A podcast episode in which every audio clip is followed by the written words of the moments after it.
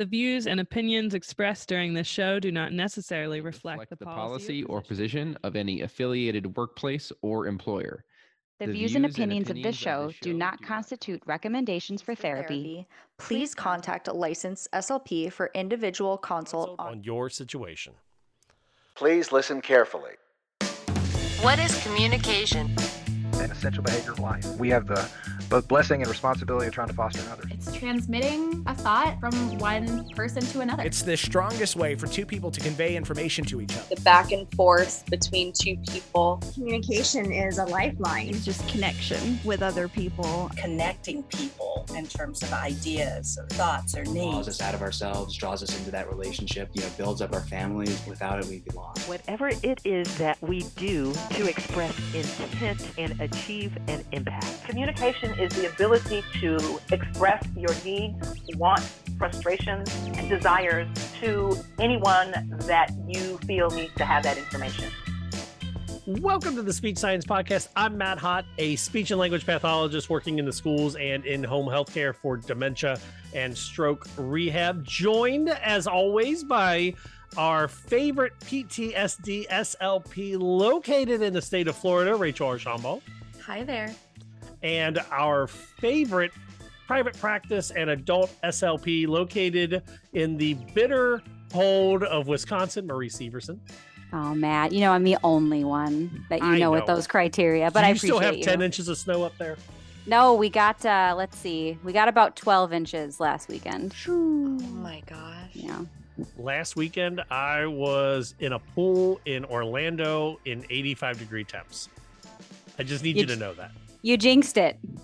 Uh, the night before, I was in a pool in 60 degree temps while my kids had fun and I froze.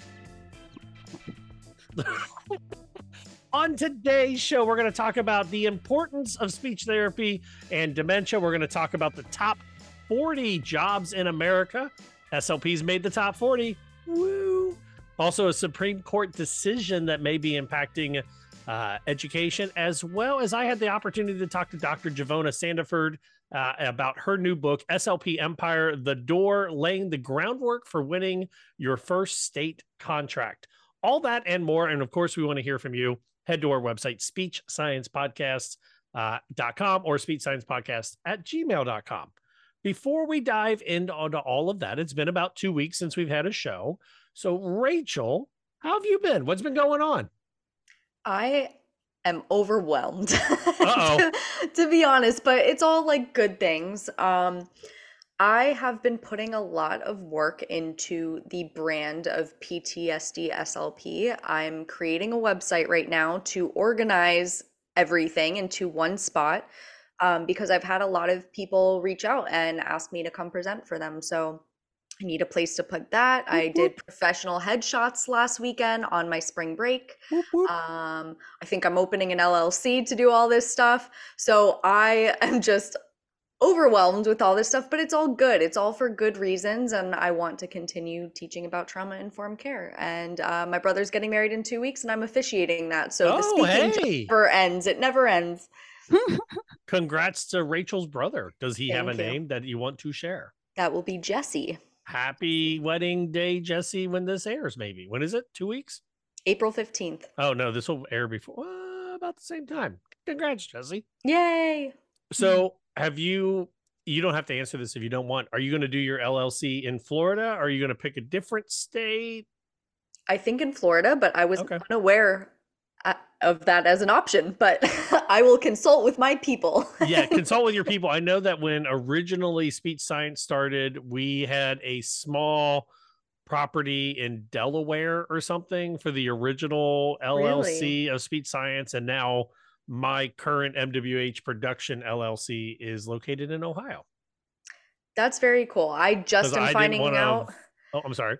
No, no, no, go ahead. I, I was just saying that I'm just now starting the process of this, and I've heard friends open up their private practices for years now with speech, and I've been hearing about LLC, so I kind of didn't have to deal with that until now, and now it's my turn, so I'm excited to see Ah, what I have to do. Welcome to the world of uh, Adulting? Adulting. Yes. And uh, off the air, I can tell you which bank that I use that has a free business account for me and my menial $10 in the account number. Perfect. Thank you. Marie, going hmm. from one LLC to a private practice owner, how have you been? Oh, I feel similarly to Rachel. And by the way, Rachel, congrats on your ASHA Innovator recognition. That was very cool to see. That, that's our that's our SS Pod shout out tonight. oh, oh, I we'll, ruined it. We'll shout we'll shout out again. you you deserve I love it. I love it. Thank you. That is that was very very cool to see. Thank um you. sounds like you're busy in all the right ways. Um yeah, similarly just running a business is a lot of hard work and uh that's been taking up all my time lately, but not too much of it that I can't restart Grey's Anatomy from the beginning. Um, so I've been doing that uh, to unwind, which is Have it's you not always- a- it's it's not much have of an you always unwind. been a Grey's person? No? Okay. Okay. Yeah, I like Grey's. I, it's it's easy. It's easy. That's it fair. hits checks all the Predictable. boxes. Yeah, exactly. Yeah. Predict predictable with the unpredictable. They- That's such crazy things that happen inside an episode, and you're just like, well, this makes sense. Yeah. I need chaos to be occurring elsewhere so that I can, you know, leave the chaos of my own life. I'm Makes an e- sense. I was always an ER guy, but do you guys know what Grey's Anatomy, Chicago Hope, ER has ruined in the medical field? Any medical device, All, all of it? CPR. why have they ruined it? Because like in the shows, they're showing kind of bent arm CPR because you Mm. can't really do CPR on a live human without hurting them. Right. so Mm-hmm. that everyone thinks that that's how CPR looks and it's causing a lot of frustration for like the American Heart Association of breaking the TV CPR habits. That's interesting. I want you guys to know that your faces right now are the exact face my wife gives every time I have random information uh, to give. And I saw that face a lot last week. I appreciate random facts. That's very interesting. And also, your faces were like, this is the most boring information I have ever been given, but Matt is talking. So we'll just smile until he's done. I'm I'm processing that information and I also think media has done a good job in a lot of aspects for CPR. Like we see all these stories about how a kid watched The Office and was it Staying Alive that they do and that helped him do CPR. So I think there are good instances and bad instances and And improved Um, organ transplants, I'm guessing. that might be also. it helped me seen- know what you you seen The Office? was. Oh. uh, all right. So last week, Marie, are you done? I didn't mean to cut you off. Oh, I'm done. I track with Grey's. Yeah, I was an ER guy, and I'll still get stuck on the TikToks that are now. I'm like on ER TikTok and protein enriched meals TikTok. Oh, that's interesting. That It's- it's the it's the generational gap is the Yeah. ER to Grey's Anatomy thing. Yeah, Can I ask? ER being on TikTok it seems like interesting to me demographically when I think about the people on TikTok. Because I'm going to be honest, I missed ER because of my age, but I remember it being on, and I remember it being very intense. But I don't remember anything else. So is Gen Z on the ER train now? Yes. Well, I Well, so I, I Anything know. I think is it's the millennials on TikTok. It is. It is. Oh. And they're reminiscing. They're reminiscing. We're all millennials, but you're an elder millennial. I am an elder millennial. I'm not on TikTok, and maybe that ages me more than anyone else. No, because now I mean TikTok has a like aged upwards. It's not the young kid thing anymore, which it, it there are still young kids, but it, it's older people that are on it now. Well, If you enjoy it while you can. I know. if you need a good laugh, uh, there is a video going out where a congressman uh, may or may not have given away what is on their TikTok, and they were mad about what was showing up on their TikTok because they don't understand how algorithms work. I saw And, something uh, about made that. me laugh more than it should have. It is it is funny. You know what I didn't do is I did not spend much time on TikTok last week because I was driving 26 hours in 13 each way from Ohio to Orlando and back with the family truckster of three children and a wife. And guess what I learned in the week I was in Florida? Tell me. the eternal struggle of my daughter and her hearing aid battle that as it got hotter and louder guess who decided she no longer wanted to wear her hearing aids or cochlear And that is a very stressful situation when you're at a very hot and foreign city to your home. So, wow. That's intense. You got to keep track of those, I bet, because right, those are pricey things to yes misplace in Florida. I have a question. Are there tracking devices in cochlear implants? Is that has that been suggested? On the cochlear, I believe there is a tracking thing that my wife's so you can only have one phone connected to the hearing aid or the the cochlear. Okay. And my wife's phone is connected to it, and it does have like a tracking system ish Mhm. that'll tell her like how close is she to the cochlear. Okay. So it's not like radar that says it's like three feet to the front left of you, but as you're walking, it'll say you're within. You know what it's like? Do you guys have iPhones or i iPads? Yeah. iPad, yep. The the Find My Phone feature, Mm-hmm. where it'll say it's like in this area, and you know it's within about ten feet of where you're at. Okay. That that's what it does. Okay. That's great. Technology has really improved. Yes. But I was battling the decision making between forcing my daughter to wear her hearing aids so she could get the language enrichment while Mm. also honoring her decision to not wear hearing aids in the Florida heat. And then also not wanting to argue with a two year old in front of Minnie Mouse. That I'm was sure- the I'm sure tri it's- battle happening. It's probably super overstimulating too. Like yeah. I'm overstimulated when I'm at Disney or like big crowds and just so many colors and it's like a sensory overload area. So I I can understand why she's just like, nope, not Mm, today. But yeah, that makes sense. other than that, it was awesome. She held my hand and let me carry her. And uh, my wife caught a photo of us sleeping, and it is the worst Oh gosh. flattering photo in the world. So I'm not posting it anywhere except for the two of you to see. Uh, and my wife figured out uh, we had to share a bed, and her and I sleep exactly the same. Oh Oh my, my gosh. gosh. Little For hand on the those- belly. For those people who can't see this picture, they are just so cutely laying on their backs with one hand on their belly. They look they look like little twins. Little am- twins. That that photo will never see the light of day other than what No. just there. Oh, right now. perfect. It's very sweet. Yes, but also I don't need my belly hanging out on Facebook. So I respect that. Mhm. let's dive in to the very first part. It's our SS Pod shout out. It's our opportunity to do something super awesome or uh, recognize somebody doing something super awesome. And Marie, since you already brought it up, who is our SS Pod shout out this week?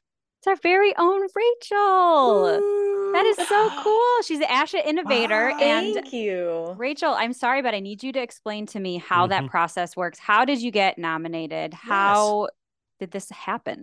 So I actually saw it on Instagram that it's a new initiative by I think it's Bob uh, Mick something. Can't think of his last name, but this is his initiative um, that it's speech and audiology innovators in in our field, and you have to be recommended by anyone that's an SLP or in our field. So um, I found out that my coworker submitted me, and I got an email one day that said I'm an ASHA innovator, and I go, "What is that?" And, um, no, I had seen the Instagram before, and I was like, "Oh wow, that's amazing!" And it's been a couple months since I got that notification. They posted it, and it I love that they're highlighting people in the field and I, I love seeing the other people that they're posting and i'm like wow they're putting me in the same like category the same award as these other people side Mm. note with asha i'm an invited speaker at asha connect this july and i was just asked this spring break to do two asha sessions in november i'm an invited speaker at national conference so I'm, like, Congratulations. over the moon and i like that's been a big goal of mine so i think uh That's really cool awesome. things happening with asha so you're the first to hear it Wow. we have Well- the exclusive. That's incredible. And I'm assuming the topics will be trauma informed care. That's, I'm glad that they are valuing and recognizing that topic and um, really putting that on a pedestal where it belongs. it it's getting more and more traction and my asha connect asha connect is a school-based conference which i had no idea ex- existed before this year and that will be about trauma informed care within the school setting so i'm glad that i get to narrow it down for for the people in my audience at ASHA in November, which is in Boston, I will be doing a two hour masterclass for trauma informed care on supervision, which wow. is something that I have not done, and a one hour introduction to trauma informed care across all settings. So it's a lot to prepare, but uh, I am super excited and I can't wait. And I hope I see everyone at ASHA, both conferences. I might consider going now. Woo! We should have a table. Let's do it, Matt. Let's get an advertiser to pay for Woo! our table. Let's okay. do it, listeners of SS of the Speech Science podcast. No, that is so cool. Like people, I don't think realize how the convention works. You either submit paperwork to try to be picked, mm-hmm. or if you're the people that they want there, they reach out to you like they did Rachel, and mm-hmm. and you mm-hmm. get an invite. That is awesome. Yeah, at last summer, I, I attend Flasha every year, and the last day of Flasha, people were getting their rejection letters, like you haven't been oh. accepted, and I was just like, oh my god, that's so difficult. Like, what a I, I didn't know that it was so tough, but I guess they have a limited amount of spots per mm-hmm. day, and they have a lot of people submitting on the same topic, so they're they have to look into everything, you know. So I'm really really excited, and I'm very excited to be named an ASHA Innovator, and I'm excited to continue to work with ASHA and present this topic. So I'm excited. Woohoo! Well, we are proud of you. Congratulations. Thank you. ASHA Innovator SS Pod host PTSD SLP Rachel Archambault. Woo! Can you get more letters behind your name now? Yes. Or LLC. LLC. LLC. LLC. PTSD, PTSD SLP LLC. I love it. Unfortunately, on the flip side of the SS Pod shout out is the SS Pod due process. This one comes in kind of hot. Uh, it says, if I can pull it up, it says, uh, Hey, SS Pod, or sorry, hey, Speech Science Crew, how do you guys get your coworkers to keep their set or semi set schedule when working with patients in their home or when I PRN at a sniff? Every time I show up for my scheduled time, there's either a PT, OT, or a nurse already there unscheduled. And what setting is this in? Uh, they say that when they are doing their home care or PRNing at a sniff. Wow. I mean, I okay. run into it at the schools and in home health care. Yeah. Doesn't home health have pre-scheduled appointments? When I was doing what home fancy health, company do you all work for? there there were a couple times that I I think that we had a logging system that was like, oh, you put your time in there, but people didn't actually follow that. They just showed right. up when, you know, oh, I left this house and went to another one. So I've wow. experienced that. That was 6 years ago now. Um, but uh, I, I can't control what other people do. It, it's you just have to have a conversation like, hey, you know, I come right from school and I go right at this time. I'd appreciate like let's look at our schedules and see if there's another way that we can collaborate and make sure that we are both here. And I, I know certain billing. I'm I've been out of this loop for a while, but you can't co-treat. You can't have the same Correct. sessions and everything. So they understand this as well. This is not a new concept to them so I, I think you just have to have those conversations and say like look i've just been assigned or you've just been assigned and this is the time that's working for the family it's working for us and i'd be happy to discuss with you what other times might work for you if that doesn't work like let's figure something out. I think you have to have these conversations. Mm. yeah scheduling is one of the most challenging executive functions tasks i feel like in any setting. It, it's one thing that you can count on across the board um, when I worked in home health, we we would schedule our appointments. I would schedule mine a week ahead of time mm-hmm. with my regular caseload.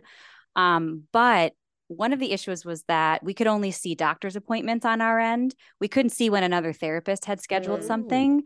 So we had to hope that when we scheduled with the patient that they didn't already have something else scheduled. And on occasion we would show up and another therapist would be there, but um, yeah, it, it's almost like you have to be proactive. Um, if it happens once, try to not have it happen twice just by working with them. I've I've had this pretty much happen in every setting. You just have to be super nice about it and accommodating. Maybe you have to accommodate to them and then they'll accommodate back to you.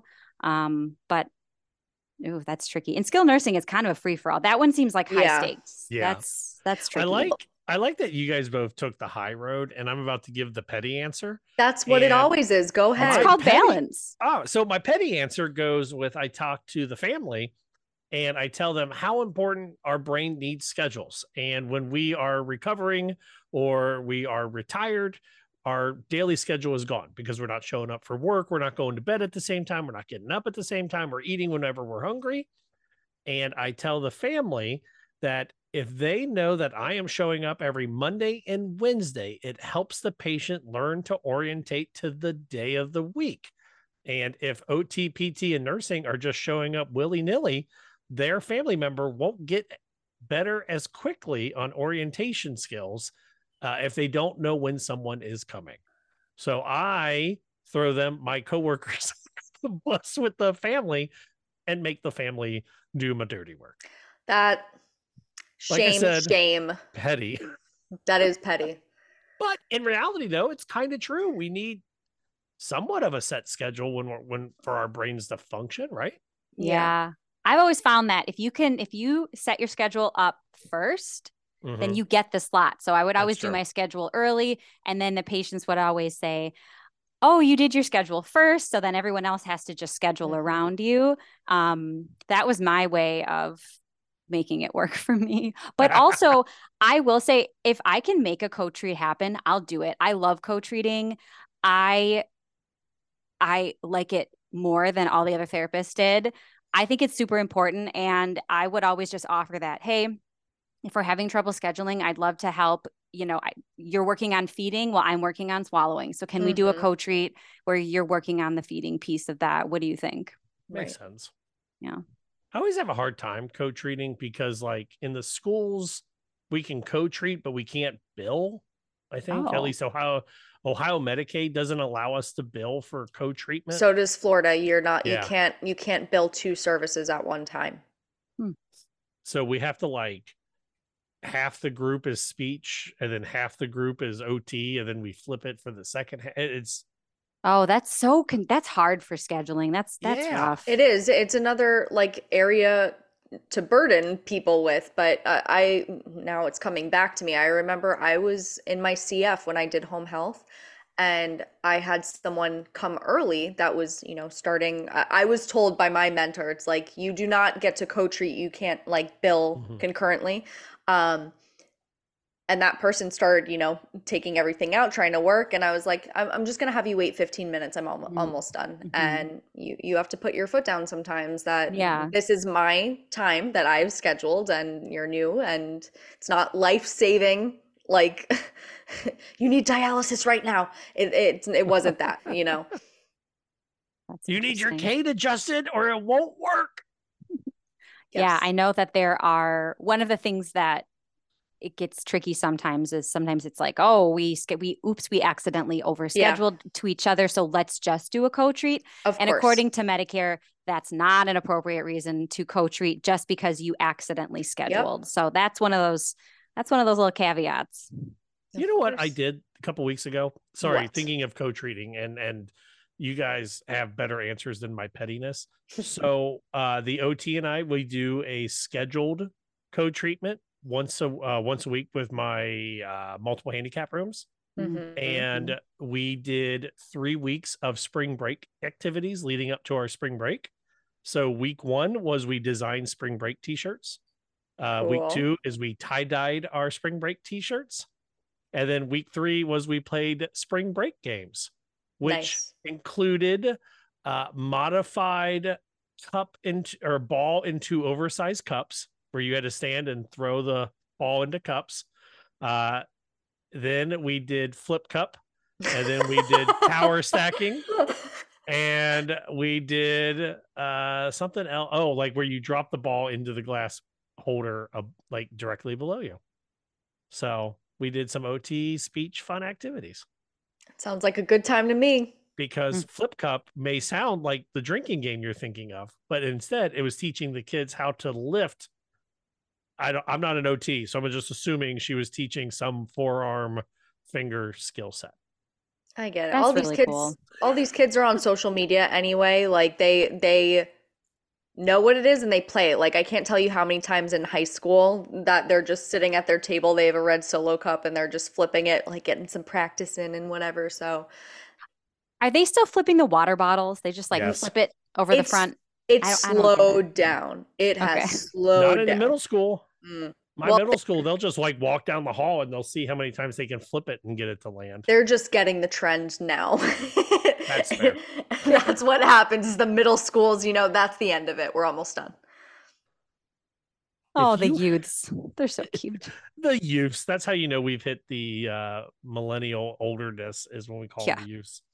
If We're you no are longer the the youths, youths. if you're the youths or a speech therapist, hit us up. Let us know if you've got a shout out or a due process you want to bring to the table. Speech Science Podcast at gmail.com or speech science podcast.com. Going from one due process to the next. Did you guys see this article out of USA Today? Uh, special education clash. The Supreme Court sides unanimously for student with disabilities. Basically, uh, it says that Miguel Perez, who was enrolled in Sturgis Public School District in Michigan since the age of nine, uh, was considerably behind on what he should have accomplished, but the school district continued to pass him on. And I believe what what did you say, Rachel? He's like 21 now, 22 He- years old now. Yeah, he's t- either 21 or 24. I think he's 21 years old. So he is since past been gone. Uh, so uh, they say that he is able to sue uh, for damages, and now school districts are concerned.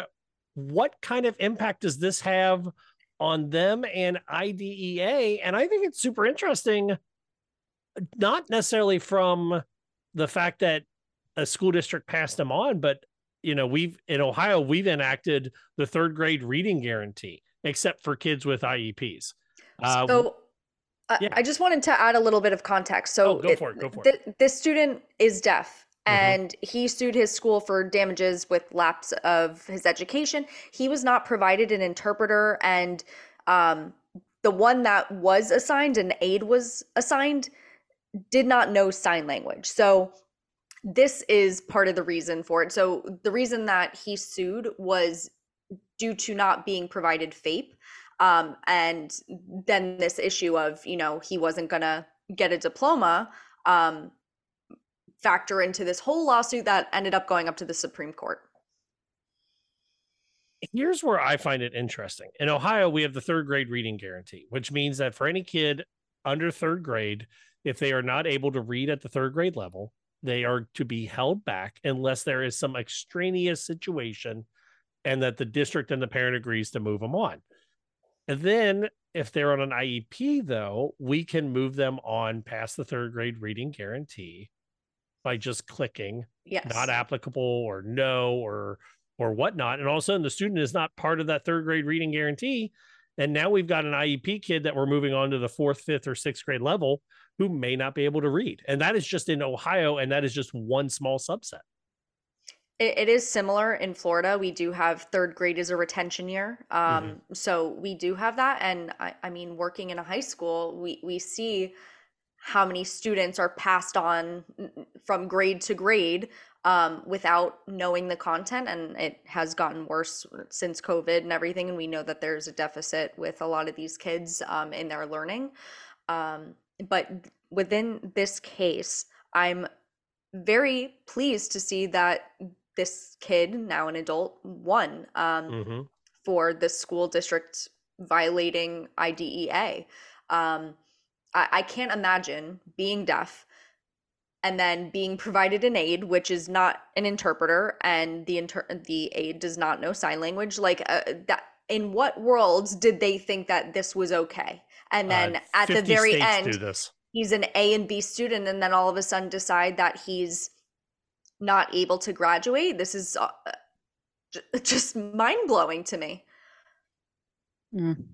Wow. Surprise, this happens in all 50 states. This It does.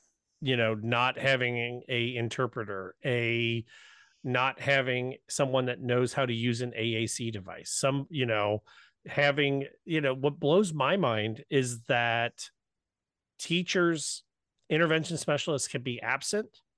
So they'll get a substitute to then do the intervention for the day. And then there's a question of do those minutes count? Do you have to track your minutes in, in Florida, Rachel? I I bill for Medicaid. So okay, so you do. Yeah. Marie, did you ever do any school rounds? No. No. Do you know if they have to? Tr- I'm assuming they'd have to track their minutes to bill for Medicaid in Wisconsin, right? I'm Probably. sure they do. I, I feel like that's a Medicaid Right. like, Okay. I just want to make sure. Guess what? They don't have to track. Teachers, intervention specialists don't have to track their minutes. Oh, really? That is Yeah. true. Yeah. So, like on the IEP, where they're saying that they're giving you 75 minutes, they're giving your kids 75 minutes a day of therapy, or not therapy, of math intervention.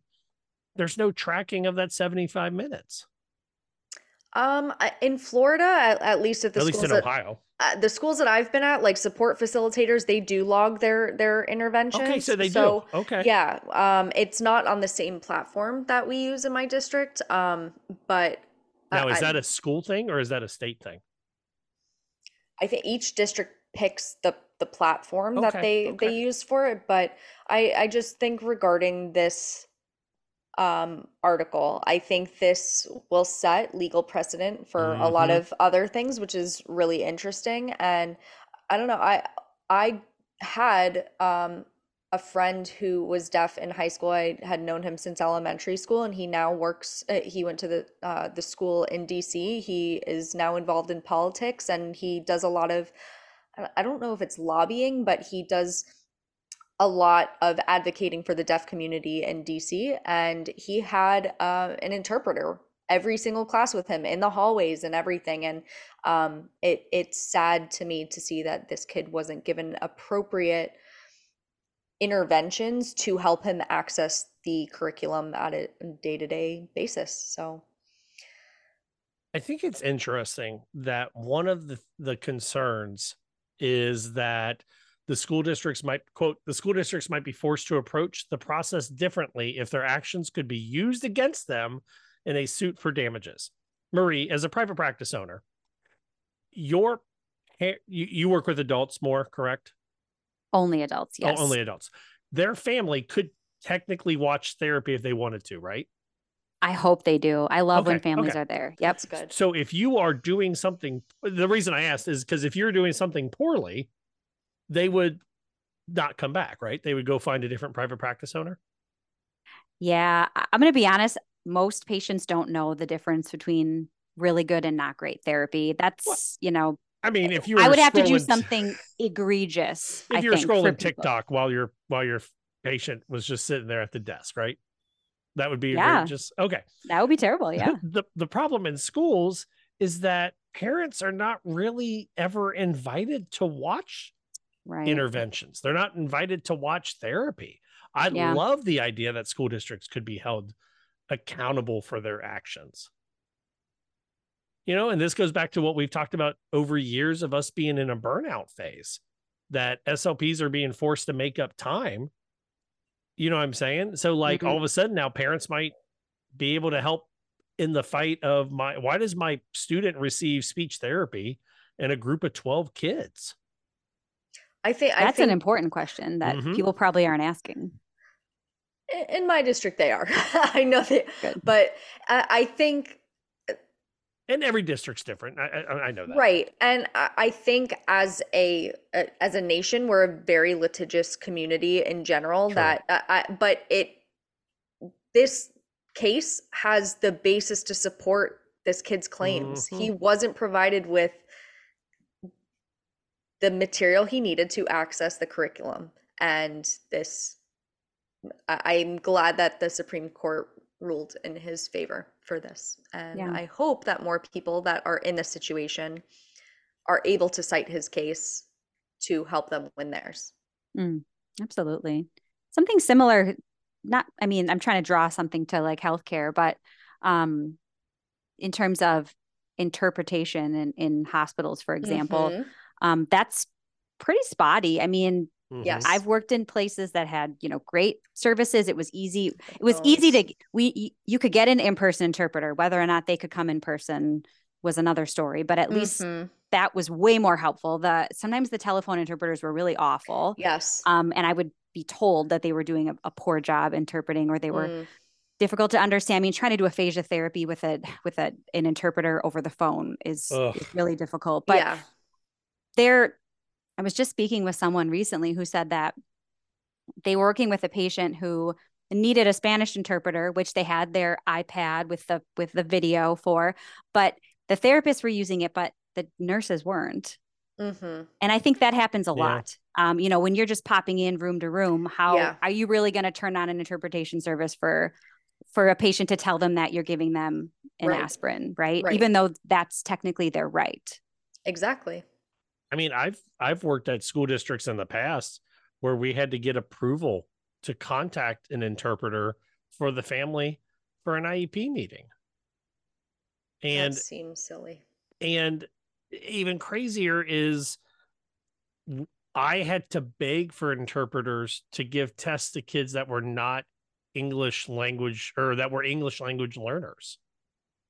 Because they were like, oh no, they've lived here for like three years. You should be able to test them in English. And if they have a disability, they have a disability. I'm mm-hmm. like, no, the, the family at home speaks, insert whatever language that they spoke. Cause I, wor- I worked in a very diverse community. It was like, no, they speak English like five hours a day here at school. That's it. So It, it also I'm states in the for article. suing school districts. I, I, I love that. Same, same. It states in the article that this kid came from a 3,000 student school district, and those numbers just, I can't comprehend them as someone who works in the sixth largest district in the country. It's, I think, 300,000 kids. So, Oh, yeah, I, I'm pretty sure that's the closest number. So, I, I, I will- have. I I feel we have trouble getting interpreters because the chances are we we might have a student that doesn't speak that language or we can't get someone who works for the district that speaks that language like there are thousands of languages out there so mm. anyway i feel that this article i i saw when this case had been brought up to the supreme court and i guess it went a little while and i'm glad to see that he did succeed and win Yeah. Nice to hear about a win. yes I was trying to look up the largest school districts. Uh, in Wisconsin, it would be the Milwaukee school districts at 71,000. oh my Mhm. god And the second one would be Madison at 26, Mm-hmm. and then Kenosha at 19. Sure. Um, and then in Ohio, it was the Columbus School District at 47,000. wow Wow. So just to kind of put it into a little bit perspective. And I would love to hear from any of our listeners if you can beat my school district with how many students. How many did you say? uh, 100,000? I think it's 300,000. That's just unfathomable. The how large that is comparatively, Rachel. It is. And that's why when people, I, I see online uh, on these Facebook pages for speech that they'll just say, oh, the principal needs to attend uh, these I, IEP conferences. And I go, that, uh, that comparison for me is like, not getting a package from Amazon and wanting to contact Bezos. Like it, it it's We're gonna need Bezos down here. We need him to fix this. Right. It just like it does not compute for me because Yeah. the school that I worked at is 3600 kids. So I I don't understand, you know? I, I'm not gonna don't don't give away your school district if you don't want to. I've pulled up the largest school districts in Florida. Miami Dade at 334, Broward Broward County, am I saying that right? In Fort Yep. Lauderdale, Yep. 260, Hillsborough at mm-hmm. 218, Orange County at 199, and Palm Beach at 187. Yep. These are massive. They Tho- are. tho- that's a city, Rachel. Those I are know. city numbers. I know. So in one of those districts, my job as a program specialist now, I oversee the public schools. So I have elementary through high school. I have 38 schools. 38 schools. That is bigger than many of your districts. And then that doesn't account for the charter schools, which there's probably around 40 charter schools.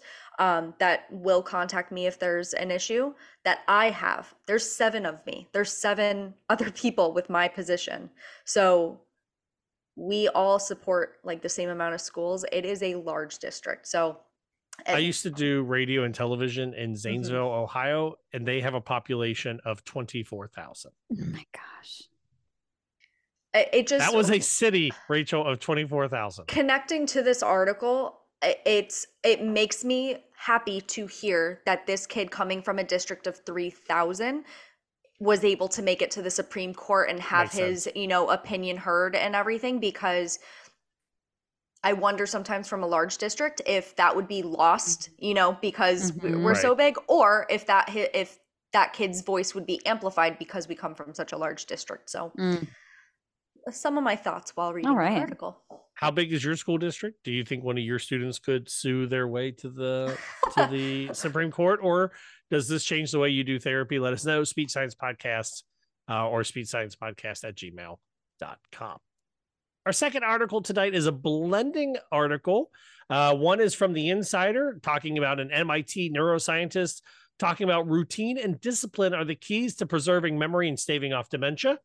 Kind of spoke about that briefly when I talked about needing a set schedule as I get my patients' families to do my dirty work for me on scheduling.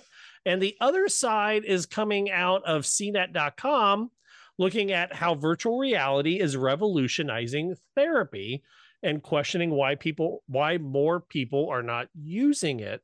Uh, in the VR article, they talk about how they they dig into anxiety disorders and how folks can practice going, you know, to the coffee shop to order coffee or the i think the person in the article talked about how they weren't afraid to get a shot because they could work their way through the nursing or uh, through the the vr version of the hospital to go get a shot i love these two articles because they match up so perfectly with what i'm trying to do with my dementia and stroke rehabs It's really interesting. This guy helped get rid of his needle phobia Mhm. using VR, and I uh, a thought that I've had recently is like, I think that high schoolers are being told they have to choose their majors as soon as they get to college and everything, and I remember um, a, a kid wanted to be a surgeon, you know, and then he goes to college, like gets all the way through and realizes like he can't watch surgeries. So I feel like if there was a VR experience Mm. and he could actually see like what that would look Good like, call. he'd be able to assess like, you know what, that is not for me. I can't handle that. I, uh, you know, I, I think if these are providing real life experiences and help someone get rid of a needle phobia, I think it can also help bring reality to situations that they might not be able to see otherwise. So Mm. that was just my first thought, but Gosh, that's interesting, Rachel. one of the cool things that the nursing home that I spend some time in, they've recently brought in, and I think I mentioned this in the Facebook chat, is they brought in a virtual reality uh, headset, and they've asked me to help kind of create some programs for some of our dementia patients on how to make it more enriching, other than just the novelty of of standing in the middle of a aquarium or a museum. And so i'm kind of working with the nursing director over there to kind of come up with a pseudo history lesson walkabout type plan um, of asking questions and looking for certain things. But i love this idea of trying to implement more virtual reality into you know, I, look at it from a school point of view. When I look at autism, I look at it from a stroke rehab. When we talk about trying to get our patients back into just or getting their medicine from the pharmacy correctly. So is it just like it, it would be showing them like, oh, uh, this is a, a real life situation of you walking up to the pharmacy counter and this is how you would do it. So it's kind of like role play stuff. I, ju- I have never used a, a Oh, you've never VR used headset. VR? No, I haven't. So Marie, have I- you ever done it? Um, Sorry, i didn't mean coup- to cut you off. Rachel. no. you can a couple of times. They when I worked at one of the hospitals, they had brought in a rep from some a VR company, um, and it just wasn't very like speech focused. Mm, Um, that's so fair.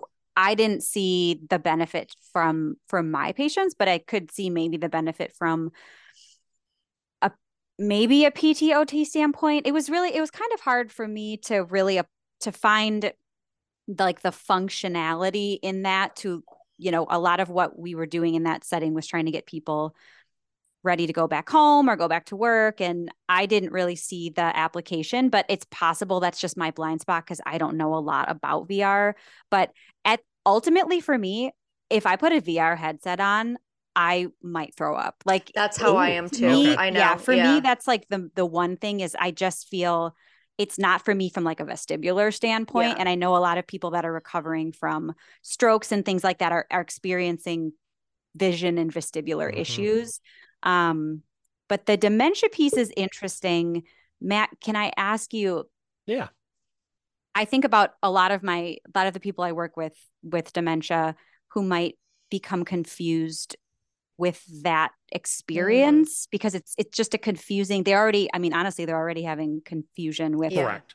with what's actually occurring um and kind of staying in the here and now I, I love the idea of being able to do some kind of like reminiscence or like Mhm, a guided mhm. tour or something but i wonder if that application would really work So we're using it more with some of our low level early dementia folks, not some of our more severe dementia folks. So the folks that are, ah, I know I live here because I can't remember where my car keys are. So it's it's it's those kind of early onset folks that were or I shouldn't say early onset because that's a completely different diagnosis. But no, like those those earlier dementia folks. Those are the ones that we're using it with. yeah The ones I'd like that can to oh, Oh, I'm go sorry. ahead sorry matt i didn't mean to interrupt you go ahead Oh no, no. I was just gonna say it's more the folks that are like, I know I I'm starting to have some memory troubles, so I can't go where I want to go as much as I used to be able to. So it's Mm, kind of like the one we have a couple set up where it's an aquarium, a zoo, a museum, and a ballpark. So they get to walk around a ballpark and watch kind of a simulated game, and it's all like a record. It's they're real footage. I don't know how the VR program works on our side because they're all real footage. So it's not like polygons. It's almost like they're set up into like a Google map and just kind of walking around.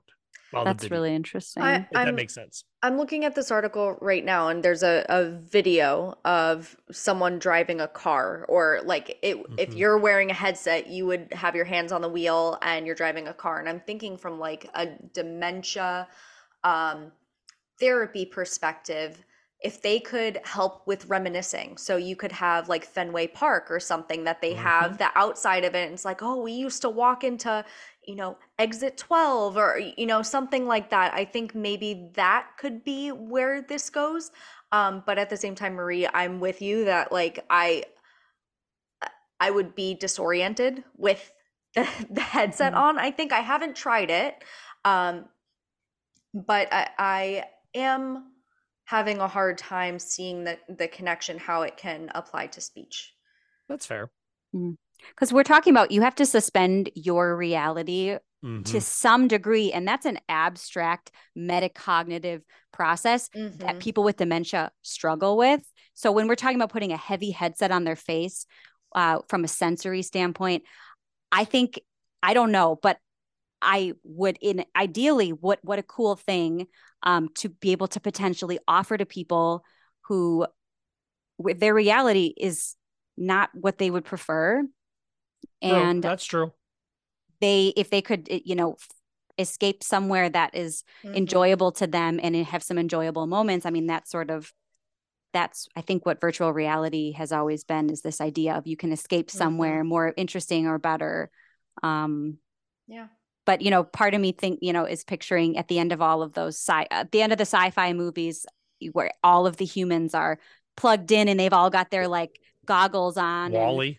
Yeah are we going to have a memory a memory care unit where all the elderly are laying in bed with their vr headsets on i don't Mm. know That's I mean, a- a- and I, I, I, I feel like I need to clarify what we're doing is not so much the, if I were to, on the SLUMS on the St. Louis University memory scale, most of these folks are scoring between 18 and 23. Mm. It's not the folks getting like single digits yep that are doing this. I get it. And Yeah. I, Yeah. I also had an, another thought from a So that's what I was saying. I'm like, you know, it's not like we're putting grandma who is severely dementia and we're like we're plopping her down and being like, go enjoy the aquarium, grandma. No, it's it's kind of our folks that are just kind of in that higher dementia section Mm, right I understand what you mean. No, That now I makes feel all defensive. No, oh my there's no- gosh, no. And I was not at all. Um, I wasn't applying my uh And Matt has an ASHA ethics violation against him now. No. no, not at all. I wasn't Listen, concerned not all about of us are that innovators. piece of it. Yeah. Um, No, but I think your concerns are 100% spot on. Like I never even thought about the the having the that metacognition part of having to associate that you're not in your reality or in this other reality. I never even thought about Mm. putting those two and two together. I, w- I was also trying to say that uh, from a trauma perspective, I Mm. don't like being disoriented with um, any of my Ah. senses. Um, so having something that is taking away my eyesight, and I believe it also affects like your ears, they play music or like sounds or something like that, would be incredibly like I wouldn't be able to concentrate with that on. So that's another aspect, and we have to also with dementia understand that that is a type of trauma as well mm, um, that they are disoriented and, and all this stuff. So I, I would love to see an example of how people are using VR in therapy across the Mm. board for any population. And I am welcome to to seeing it work. And I hope that we can have some really cool sessions with it. And um, I'm excited. I love technology. I love to see how it improves. And I hope that there can be some really big breakthroughs with uh, VR. just like any modality, match it to the patient, match it to the client, to the child. It's nice to have a toolkit where you can pull the best thing for someone. So if you can add this to your toolkit and it's right for even just one or two people, it might be worth it. Which is kind of the opposite of the insider article which talked about how routine and or like what do they say? Uh, habit and routine can keep your brain healthier longer. Uh, you know i mean i don't know how that links into vr i just feel like that is the complete opposite of doing virtual reality therapy sessions. Well, I think the way I could tie it together would be related to how baby virtual reality is providing some of these components. Like there's maybe a uh, a cognitive stimulation piece. There might be a Mm, social oh, piece see what you're saying. involved in an activity related in the VR. But honestly, when I read an article like this, I think, oh, and in other news, water is wet. Just right it's one of those things where we know that a healthy lifestyle is important and we we know that a healthy lifestyle is helpful to prevent cognitive decline even in people that are genetically predisposed but it is so darn hard to make that actually you know seem important to to patients honestly. Um when i work with um patients and families with dementia as like a subspecialty of my practice and i have started giving them you know goals specific to each of these areas. I say you i need you to be working on a brain exercise goal a physical exercise goal a social goal. I say you know play with your Oh, pets. Go love that. outside. Like i want them to check all these boxes because it's not just one part of that. It's it's really all of it. What's your diet like? Talk to your doctor. What's your sleep like? Hearing aid check vision check. Um, all of these components that work together it, it you just can't pull one piece out. Um, so articles like this that say you know yes all of those things are very helpful are just even more supportive and make me want to just continue with that education piece is that Sometimes- something you cover matt with and with Yeah. your home health clients I feel like a lot of times, like what I am doing is more family training Mm. and modeling of home exercise activities than actually doing therapy, if that makes sense.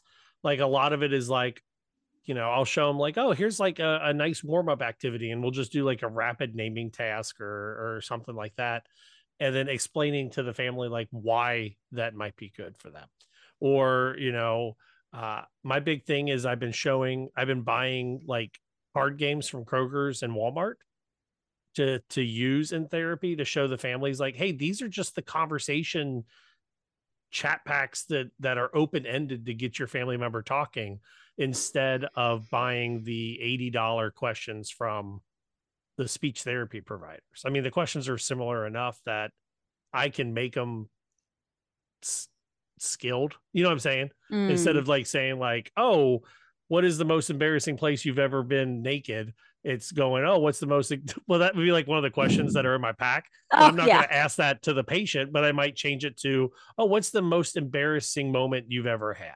and and then explaining to the family like oh we want to do some open-ended stuff with your family member or hey let's talk about the five items you need to make an omelet and where are we going to buy those and uh, what part of kroger's are we going to buy those at and and explaining to that like oh we need closed answers and that kind of stuff mm, yeah definitely i agree so i feel like i model exercise and then explain for 20 minutes mm.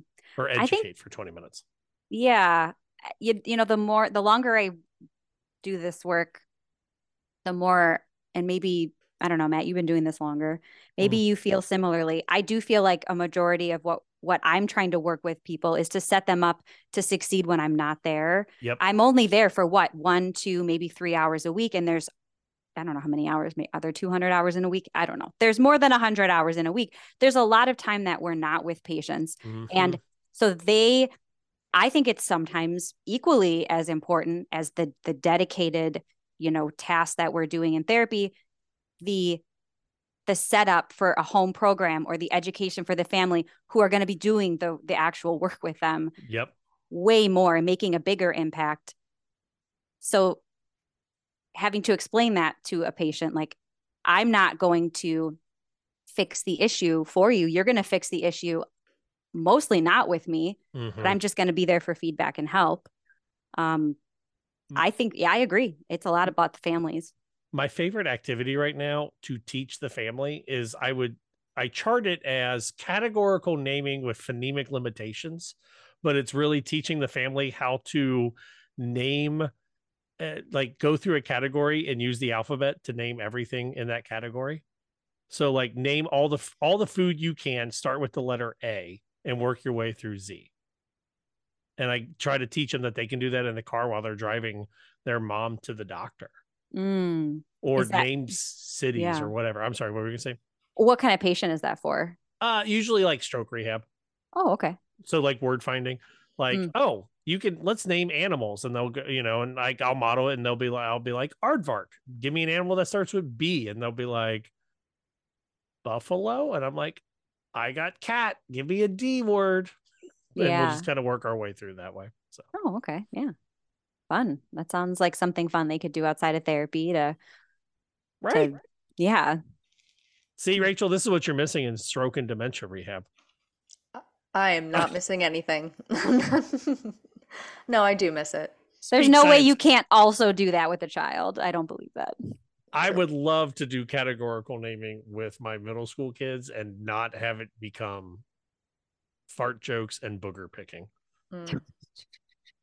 Speech Science Podcast, gmail.com, speech science podcast. Dot com. I had the opportunity to sit down with Dr. Givona Sandiford. Uh, she went from a frustrated, burned out SLP of almost 20 years to forming her own SLP empire with the help of an amazing team and multiple state contracts in two years of private practice. Down in our links below, uh, after you listen to her interview, go to somelikeittot.com to sign. I love her website, by the way, somelikeittot.com uh, to sign up for her class, buy her book, and then she's got a free special freebie for anyone listening to the show that does those two things. Uh, but after the break, we'll listen to Dr. Givona Sandiford.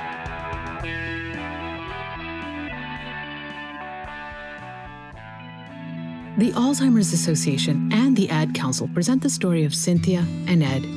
My mother was always very active and independent, and she was familiar with her neighborhood. But one day, out of the blue, she stopped at the stop sign for much longer than usual. And uh, she didn't know whether she should go forward or, or turn or just stay at the stop sign. She wasn't even really sure where she was at. She was very concerned. It was very unsettling for her. It's important for you to talk to someone about it, to bring the family in on it. I felt so much better after my son told me Mom, I don't want you to worry or be afraid. I'll be there for you and we'll figure it out. When something feels different, it could be Alzheimer's. Now is the time to talk. Visit alz.org slash our stories to learn more. A message from the Alzheimer's Association and the Ad Council. Welcome back to Speech Science. I'm Matt Hott. I'm excited because I think you're what now a three or four time returner to the show. It's Dr. Givona Sandiford. Uh, we're going to do, as you said, the Khaleesi entrance, the Game of Thrones entrance. Owner of Mellow Speech Incorporated, director of Some Like It Tot LLC, winner of the 2022 Entreprenista 100 Best Self Funded Business Award and the 2023 Nextdoor uh, Kind Keep It Local Business Award in conjunction with the NAACP. Dr. Sandiford, welcome back. Thank you, Matt. So good to be here again. I love speech science. Uh, we were talking last time. I think we were trying to get you on the cover of a magazine. Is that right? Yes, yes. How'd that work? Sure, that was a very interesting process. I actually ended up being fifth place. So I was Ooh, in the that's right. magazine. Yeah, I, I ended up being in the magazine, uh, fifth place. And so I was able to kind of talk about my platform with uh, therapy for autism and all of that. So it was really fun. I, I really appreciate everyone's support. That was fun. That was fun being like, hey, keep voting for this. And then it was like, just sharing it out to random things like because I do the bowling stuff, I'd be like, I know this person, just keep voting for her. Yeah, So- it was crazy because I've never really been popular in my life. So I was just Aw. surprised by this. Well, it's hard to be popular when you're nerdy, just to Yeah, put it that way. yeah. As you see my action figures in the background, Yes, I I understand that. completely. Yes. Well, as much as I would love to talk about your glamour shots and the the magazine, you're here because your new book, SLP Empire: The Door, laying the groundwork for winning your first state contract, has been out and it's been doing slightly well. Thinking of being popular, right? right. Yes. We are currently number one in 90 minute new releases in business and money um, on, on Amazon. So Uh, cool. That that was the first thing I loved about the book was that I was able to read it about three times since you sent it to me because it was such it is like a 90 minute read that you pick something up out of every time. Before we dive into the getting the SLP empire, and I love the I have a couple notes here on my phone that I want to go through. What made you decide that you wanted to? I don't want to say share your secrets, but what made you go, "Hey, everyone needs to know about this"? Well, you know, um, long story short, um, every time somebody says that it's super long, I feel like it's like about to get really long, but I, I promise everyone it won't be long. Um, I don't know if I shared this last time, but when I had my son, you know, I was a little bit older, um, very close to 40, and I suffered from postpartum depression. I think I did share that, and it was pretty severe, couldn't work. Um, anyway, when I when I recovered, I went to work as a manager at a company and it was like 70 hours a week. It was a lot of work. Um, so I essentially started my own practice, hoping to spend more time with my little one. And one of the things I noticed was during COVID, a lot of moms in these groups were saying that their kids weren't talking. You know, like, hey, Mhm. my my my two year old's not talking yet. My my one year old hasn't said any words. Help me. We can't get into the doctor. Everything's closed because of COVID. So I was giving a lot of suggestions to these families, and I said, you know what? Let me just make myself a vendor in early intervention in California. So I thought this was going to be super easy. I love to read. I, I went and I read through Title 17. I was like, I got this. I went in and I applied, and it was like, nobody was responding to me. They weren't following the rules. It was like I was supposed to get a response within 45 days, and I wasn't hearing anything.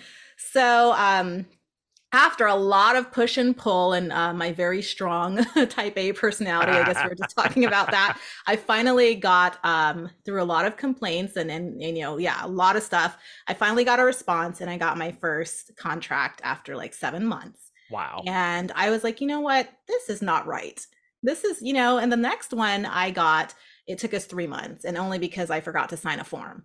Uh, and so the next one we we got it is like one month. So I was like, you know, I've read stories on Facebook about people in this process taking 12 months, you know, just because Wow. it's not something, you know, we're taught in school a lot about IEPs. Right. But IFSPs, you know, it's like very quickly brushed over in that whole Mhm. process and it's in every state. It's a federal law, you know, that that these services are provided to to young children. So I thought, let me make this easier for my SLP friends so that we don't have to struggle like this. And a lot of those big companies are in this market and they're not owned by SLPs. You know, they're they're owned by other parties.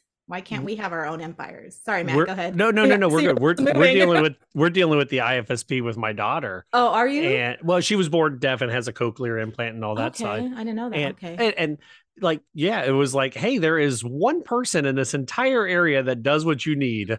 Crazy, Good right? luck. And it was like, well, if I wasn't in special ed, I would have no idea how to navigate this. Now, exactly. here in Ohio, uh, is vendor just a California thing, or is it just kind of is that the business side of the name, or how is that just like saying that you work for the? What is a vendor? Yeah, so in California, and I, I'll talk about Ohio, which you have a very nice process as well, kind of an easier one to get into from what I've Oh, been looking hey. into. Yeah, I was like, oh, oh, Ohio is a nice one. Um, but anyway, California is a pretty tough one. We have 21 regional centers, and that's Right. because California is a huge state. Each of those regional centers are a business that basically um, works for the the state. So the, the business works Oh. for the state. They're nonprofits. I, I'm not sure if any of them are for profit, and then they find vendors to you know kind of uh, contract with them. So I am a vendor with one of the regional centers. Now uh, in Ohio, I believe you might. I'm not sure because I haven't memorized all of the different states yet. Though a lot Yeah. of people have been asking me. You could search Ohio early intervention, um, Ohio early intervention provider, become a provider. Usually, if you put become a provider, you'll find information on how to become a provider with your early intervention um, uh, segment of your your government of your Yeah. state. what, what am I trying to say? Yes. So, um, but I do believe that you contract directly with the state. I'm not sure. Do you want Okay. to Google search it really fast and just? Yeah, I'm googling it and I don't know what I'm out. reading. So Okay, well, let me mute myself so you're not hearing all this clicking and I can find it probably faster than because I've been looking it up for everyone asking me. Yeah, right here. Here it is. Really easy to Ah. find for perspective, uh, provider overview, contract process. Yep, directly with this. This document lays out the steps Oh. potential EI providers must take to register as a vendor. Oh, it is. It says vendor. Oh, there we go. A contract with DODD to provide EI services. And look, there's a provider. That's why I remember looking up and I was like, oh, yours is so nice. listen, Ohio's got a lot not going right for it, but I will take that we are doing the EI right? the E- well, I mean the how to get people employed for EI right. I will. I, that's where I will end with that. Yeah, it looks like it's pretty a pretty simple process, but you know, the California looked simple to me as well. Um, the book does cover federal laws so that you understand, you know, how it works um, in I- conjunction with state law. So I love that beginning of the book, by the way, where you just took the first half of the book and just made it all terminology, and then like and, and then you link to to the actual law part. But then it was like, hey, this is actually what you need to know. The the in the nutshell part. That was like some of it. I was like, oh yeah, I kind of understand this, and then some of it was like. Oh, this must be a California. Ah, okay. I'm glad you put the nutshell in there. Was that you that did that? Was that did you teamwork Yeah. that out? No, I just wrote in a nutshell after because I, you know, I don't know if you know, but I love the law. Um, I love reading the law. I feel like you don't have rights as an individual unless you know your rights. A lot of Correct. times you will get taken advantage of if you don't know what your rights are because they're assuming you don't know. And that's actually how I've helped some of my students. Funny story. One of my students, oh, by the way, I also teach this as a, a class. I just Oh. released the class, but one of my students, she um, was trying to get vendored with, I'm not going to say which region Mhm, because I don't mhm. want to I don't want to throw them under the bus. And in the in California law, it basically says that you cannot be denied due to a perceived lack of need. And they said you Oh. are denied because we don't need you. Like blatantly, just breaking the law. Just the whole thing said, Whoa. we don't need you," which is what they tried to say to me. And I was like, "Nope, you're going to appeal." What and is that? Saying it- the quiet part out loud? They shouldn't do that. Like, yes. Right? So we we appealed it, and their director wrote back and was like, "Oh, oh, this wasn't. We weren't saying that you were denied. We we were saying." And then she tried to like oh, somehow take back the words and say, and they ushered her right in. But that's what I was saying about like if you don't know, you would just be like, "Oh, Yeah. okay, I guess they don't need me," and run Can- away with your tail between your legs, type of thing. and, and I know you can't speak on every state, but in California, can a, a certain region have more than one vendor for speech Yeah. therapy? Unlimited. In California, Oh. unlimited. They cannot turn you away based on a perceived lack of Oh. need. They don't Oh, okay, so want that's to what do that the means. work. Got yes, it. they don't want to Ah. do the work. And see, the funny thing is that the individuals who are letting you in the door are not the ones who are doing the referrals. So Oh. when I tried to get my first contract with Yeah. California. These people told me we don't need you right now. But I knew the law. So I told them you can't tell me that. And they she got her boss on there to say it as well. And I was like, I don't care who's saying it. You're breaking the law. And so yeah, I took it all the way to the top. Department of Developmental Services. They had to let me in. Those two people got removed from their positions, actually. Yeah, that's not good, man. Like you Sorry for that. cannot break the law. well and then put it in writing don't don't put it in writing but um i guess we all do it. If you don't know you don't know. Well, I that's mean, true. she, she didn't know. So anyway that being said you know they tried to to deny me but they let me in and they had said they didn't need me and so i was like well i just need to work one day a week because i want to i want to be with my family. I want to see my son grow up. And i had like a hundred referrals in my first month. I can't see a hundred kids by myself Wow. So and this is I, all for for early intervention. early intervention in the home because the state and the federal government prefer the natural setting which is in the Makes home. You, they don't pay as much for a clinic in california because So- it's not the natural setting I, I saw that in in your you were saying that in California in each region you need a home office or a home location. Is you don't that you don't need a, a home location you need Yeah. a physical Oh, and physical so location. so yeah you, so it's like you can get a virtual office that's what i was kind of letting people know in the Oh. book like don't get a clinic space if they're not going to pay you as much to see the kids in the clinic you're going to pay $5000 a month for every clinic Right. space in every region when you could get like a Regus or a alliance it was an alliance for $49 a month and I was gonna say, does that count license. then? Like one of It those like it oh, does, yeah, because technically it is a physical space. You could go into that place if you needed to see a client in there, but they don't want you to. And Right. you you do that to get a business license. But there is something called courtesy vendorization in California. But I believe so courtesy vendorization is basically where they recognize that you are a vendor with another regional center. Oh, And they okay. say, okay, we'll just borrow you from that regional center. You don't have to do any extra, well, a little bit of extra paperwork, but you don't need a business license in their catchment area. You don't need an office. You don't need like a, you know, like separate insurance, and like all this extra stuff. Um, you can just, they'll, they'll borrow Oh. you from your parent regional center. Not everyone will do that, but some Right. of them will. But in Ohio, it looks like you only have to do it once for the whole entire, I, I love that you were trying to convince me to go into early intervention. I know. I was like, Matt, don't uh, you want to spend time with your I- with your three kids and I do, but I start your own really practice? I love my middle school and high school kids Yeah. and uh my dementia and Alzheimer's patients. I I, don't. I don't I don't, Don't want to work. Ehi? I- Yeah. oh, I did I call it my one year of of of service doing a preschool and I almost quit the field because I can listen, man. We all did our our rounds in clinic where we had to sit on the floor and play with like the cows in the barn. Oh my gosh, yes. I did that for one year and I was just like, It's exhausting. give me kids with autism or the autistic kids with pragmatic issues. Uh, you know, today we tie dyed shirts with our middle school students for spring break t shirts. I want that. I do not want to be wiping snot off of a five year old. Yeah, and even with a two year old, it's even even yeah. Yes. even- yeah. I'll do it for a middle school yeah. kid. I will not do Eh, it for a preschool. Try an hour session with a two year old. Their attention span is like two seconds. You know, I, but I love our SLPs that work with my daughter. You so we had kiddingly said that that we're you know the whole Khaleesi route, but you are building your empire. That is how you called it in your book. And, and one of the takeaways I loved it said you need a team.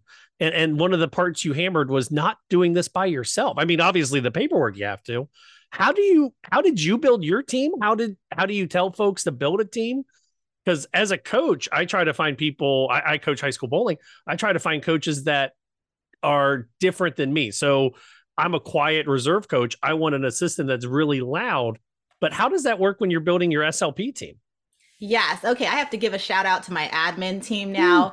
Shane Ward, he is our customer whisperer, one of those people that just knows what to say to make someone smile even when they're mad. Oh, and I hired him for that reason. important. Yes. And then Teresa Novi is our get it done. Like something's out of order, you turn your head away and then you look back and it's organized. I was like, Oh, Teresa, was that you? She's like, yeah, I fixed it.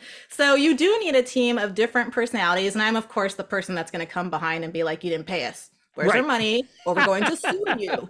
Give us our money. You know, so we we have all types of people on our team.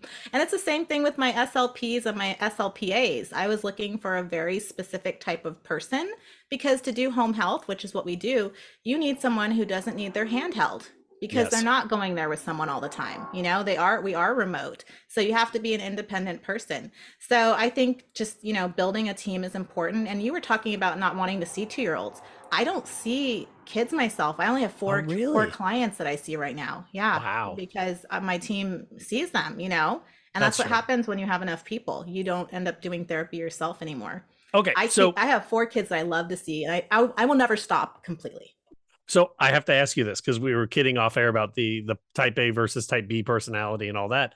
How? Because I, I I have type A personality tendencies, and I couldn't. I I don't know if I would ever be able to give up the reins to other therapies or therapists to do to to. How do you trust? How do you how do you build that trust for yourself, or how did you give up the have to see every patient?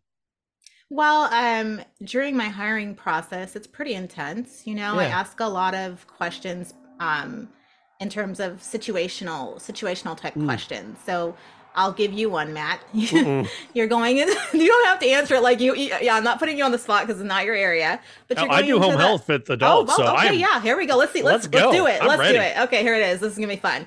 All right, Matt.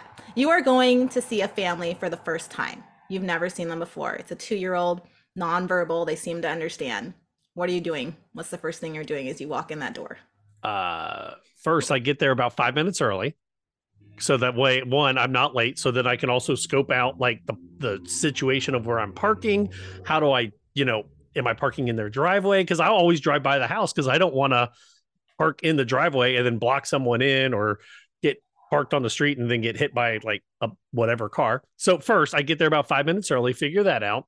Uh, and then I go to the door. I will knock on the door, uh, and then I will introduce myself to the usually the caregiver or the parent, and then introduce myself to the student and or the student. I guess they're two. So the the child and uh, I I haven't done an EI eval in a long time, but usually with adults, I'll start. You know, I'll talk to the adult directly that I'm working with, and then if the que- if the answer's a little off the wall, I will then look to the caregiver to either uh, say that the answer is correct or to to correct the Matt, answer. you are not hired. Oh, Hell. Listen, no, I I'm trying to- though. I was trying it, to like figure I out how to take it. my dementia No, patient. I love it. I like- saw what you were doing. You know what? And and that's what I get a lot of when I'm interviewing people though, because you can get a sense for how comfortable they are with that population. Yeah. And whether I think you for you, you could be trained. I mean, you haven't really worked with EI, right? You Uh, said you no. would introduce how are you gonna introduce yourself to a two year old? Hello, Listen. my name is Matt. I'd be like, "Hi, I'm Matt. High five. cool, I love that. yeah, What's no, your name? awesome. Look to the adult. Like, listen, I've been doing a lot of stroke and dementia stuff, so it's like, how long did this happen? And they're like, I have no issues. And then it's the look to the caregiver, and they're like, uh, yesterday they uh, put lighter fluid in a bowl and tried to Oh boil it, and it was like, Oh oh, okay, we're we're dealing with that. So, uh, yeah, you're right. I wouldn't be hired for EI, but but no worries. But you see, you asked my question, or you asked me the question, how would I, how do I hire? Oh no, And that is I a hard question to answer, though. It is because I could tell you were stalling because you were like, I drive up to the house, I look for where to park, well, no, that's actually what I actually do the which is time. good. Yeah, you got to go early. That is something I've learned because I always get lost. Well, and, and, and I'm sure this is something you tell your your crew the whole time. I think home healthcare is one of the most unique parts of our field because you have to go. You're going into the home. You have no idea what you're going into. You don't know is your car five years better, newer than everyone else's car, or is it five years older or worse than everyone else's car? When you're met at, you know, when you're met at the door, are you met by, oh, why are you in my neighborhood? And at Yeah. like, or right, like it is. It is. It is a different type of thing. So with EI though, we're never the first ones in the home because really? they've already Oh, done an I. Yeah, they've already done the IFSP. That makes so sense. the coordinators have gone into the home. We're never the first ones to meet the family. They have to sign the paperwork. Um, but yeah, the first time when I started doing uh, EI, I had my I had my first Mercedes. I had bought cash. Uh, it was old, but it was a lot nicer than a lot of the cars in Still the neighborhoods where I was. Yeah, I remember just being afraid. But with my company, I was like scared. I was like, man, I'm going into somebody's house. I don't know who lives here. Right. Um, but with my company, we use GPS tracking and we monitor oh. where they are, oh. their location at all times. If they do not clock in and out at the location, we will call them. We will call the family. So oh. we're, we're checking to make sure that they're where they say they are and that they're safe because, you know, I love my team. I want to make sure that they're, they're safe. And so uh, we haven't had any problems with that. You know, we, we keep yeah. constant communication um, we we use a, a, central communication log. So when they're on their way they say i'm on my way. We can see that they're on their way. If the family says hey they're not here yet we, we can say they're on their way you know? So um, it just it keeps it nice uh, when you're remote when you can see the communication. We don't have them using their own phones um, oh and if they nice. their own phones you know they will get dinged for that. We will say we need a screenshot of all communication for a communication log with the families oh yeah. yeah that... go ahead. oh, no, no, no. I was going to say that is one thing that I, I fought for with my newest home company was to get a work phone because I didn't want to give out my cell phone to families because I love my families and I'm sure you love your your your kids' families.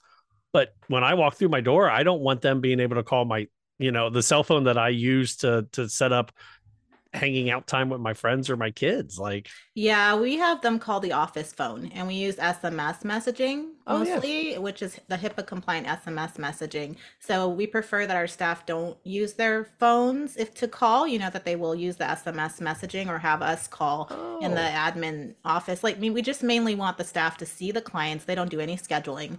We take care of all the scheduling as well. They have their own personal scheduler. So they just show up and they do the session and then they they do they do their notes. Do you so. want to expand into Ohio and work with adults? Because uh, I would love that. Do you do you have to do your own scheduling? I, I do. So oh, actually, okay. I'll get I'll get an email that says, "Hey, here's the five new referrals we have, and they're being opened on Wednesday, Thursday, or Friday." And then once the email comes through, I know once the email comes through that says, "Hey, this has been opened," then I call the caregiver and say, "Hey, this is what are the three times that I can come out?"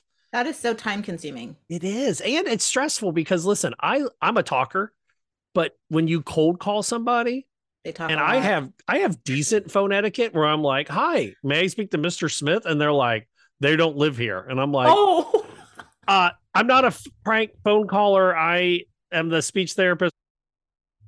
I'll blank that out. Speech therapist from so and so.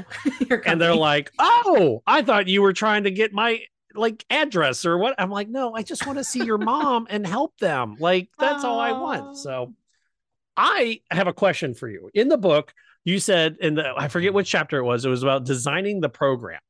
Yes. And you made it seem so easy. Is it no, that easy? Hard- Is it really? No, it's the hardest part. The program. So in California, I don't know about in Ohio. Let me look back at your um let's see what it says in Ohio. Just I'm not sure if you have to do a program design. Doesn't look like you have to do one, but um, in California, we have to do something called a program design. Mm-hmm. And when I was doing my first one, I was like, what's that?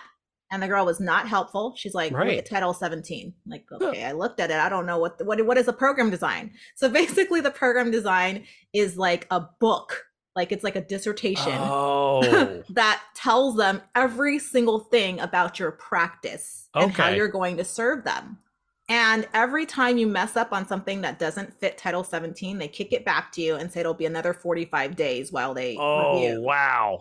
So I had a, that's why it took seven months uh, okay. the first time I did it because every little thing, it was like, yeah, you can't have a wait list. That's illegal. Like, well, a wait list is illegal. Yeah.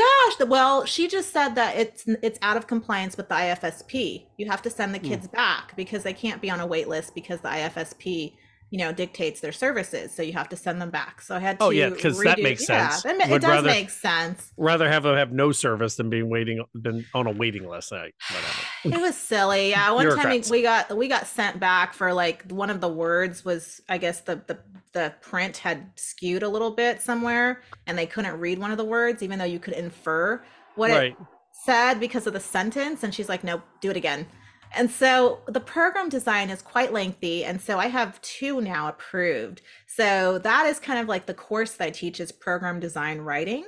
Yeah. Um, to kind of help people through that. I mean, you can do it on your own. I did. It took me seven months. And you want to know how much money I lost in that seven months just going uh, off of our can you I'm, share or no? I'm a little worried, but yeah, go yeah. for it. Well, initially, you know, our first our first month where we were doing a full month, it was about 30k that we that we got from the state.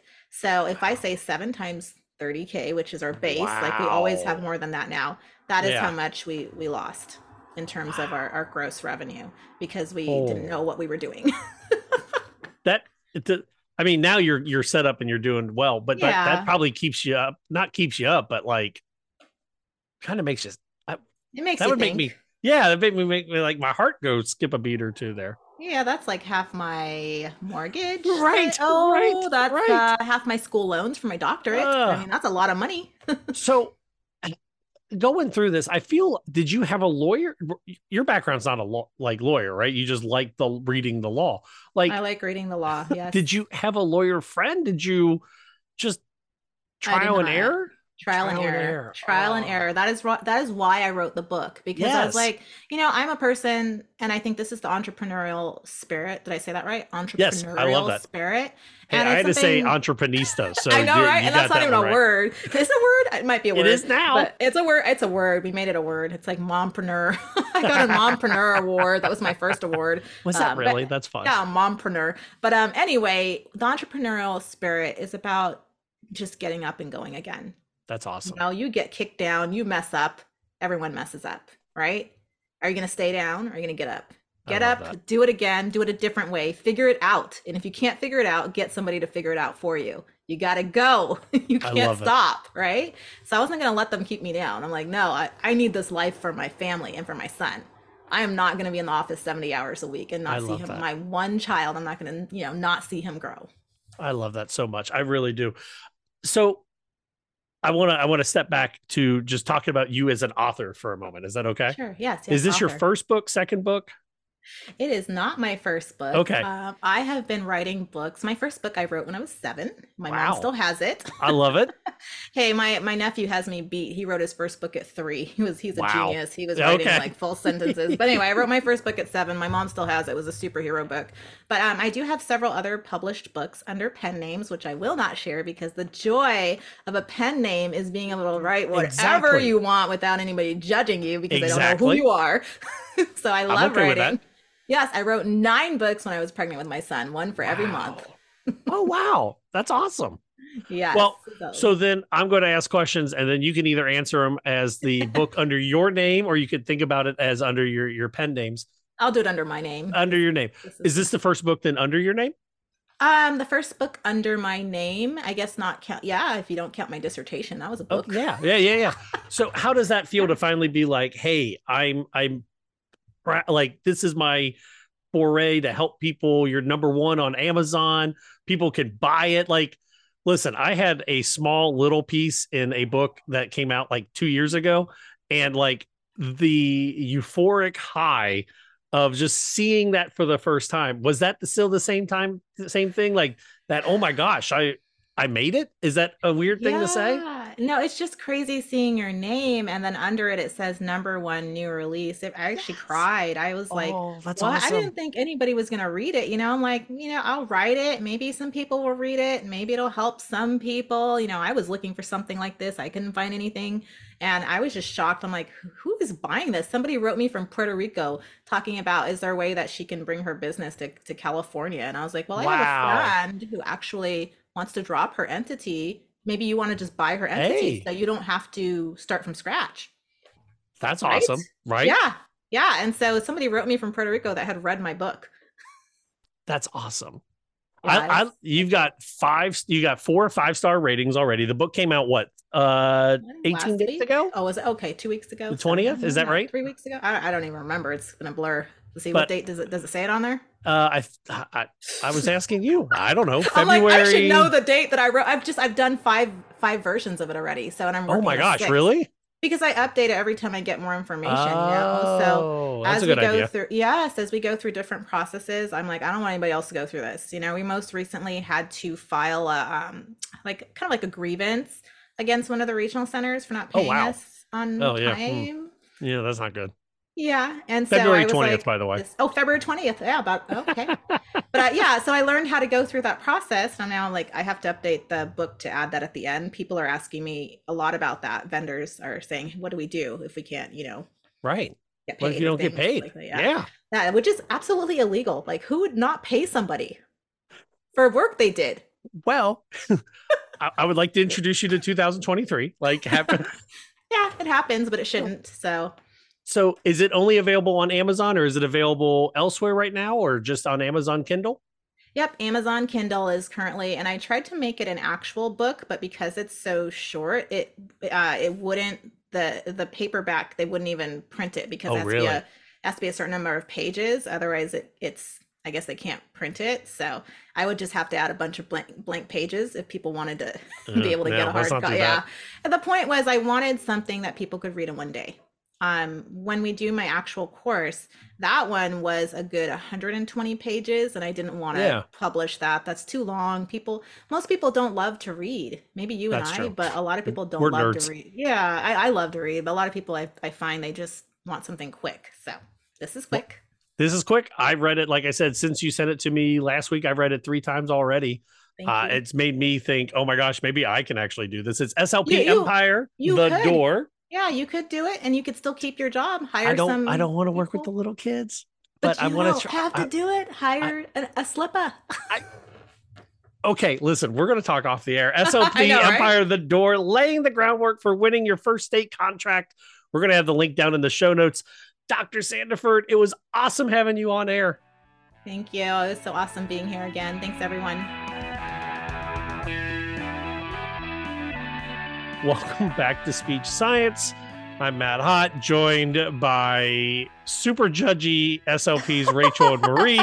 That's us. Because evidently in Ohio, so so before the break, before the wonderful Dr. Givona Sandiford and her website, Some Like It Taught, uh, evidently my Ohio made the website some like it taught t-a-u-g-h-t dot com sound like i was saying tots t-o-t like the food or what you would call toddlers i guess and these two had to point out my ohio accent blended it together and they were worried that people would have the wrong website yeah like i Judgy. did I found um, an Instagram of a Seattle food truck. Some like it tot T O T. So also you, a great name for a food it, truck. So it's a great, it's a great name. name. for a website for so learning. I love it all.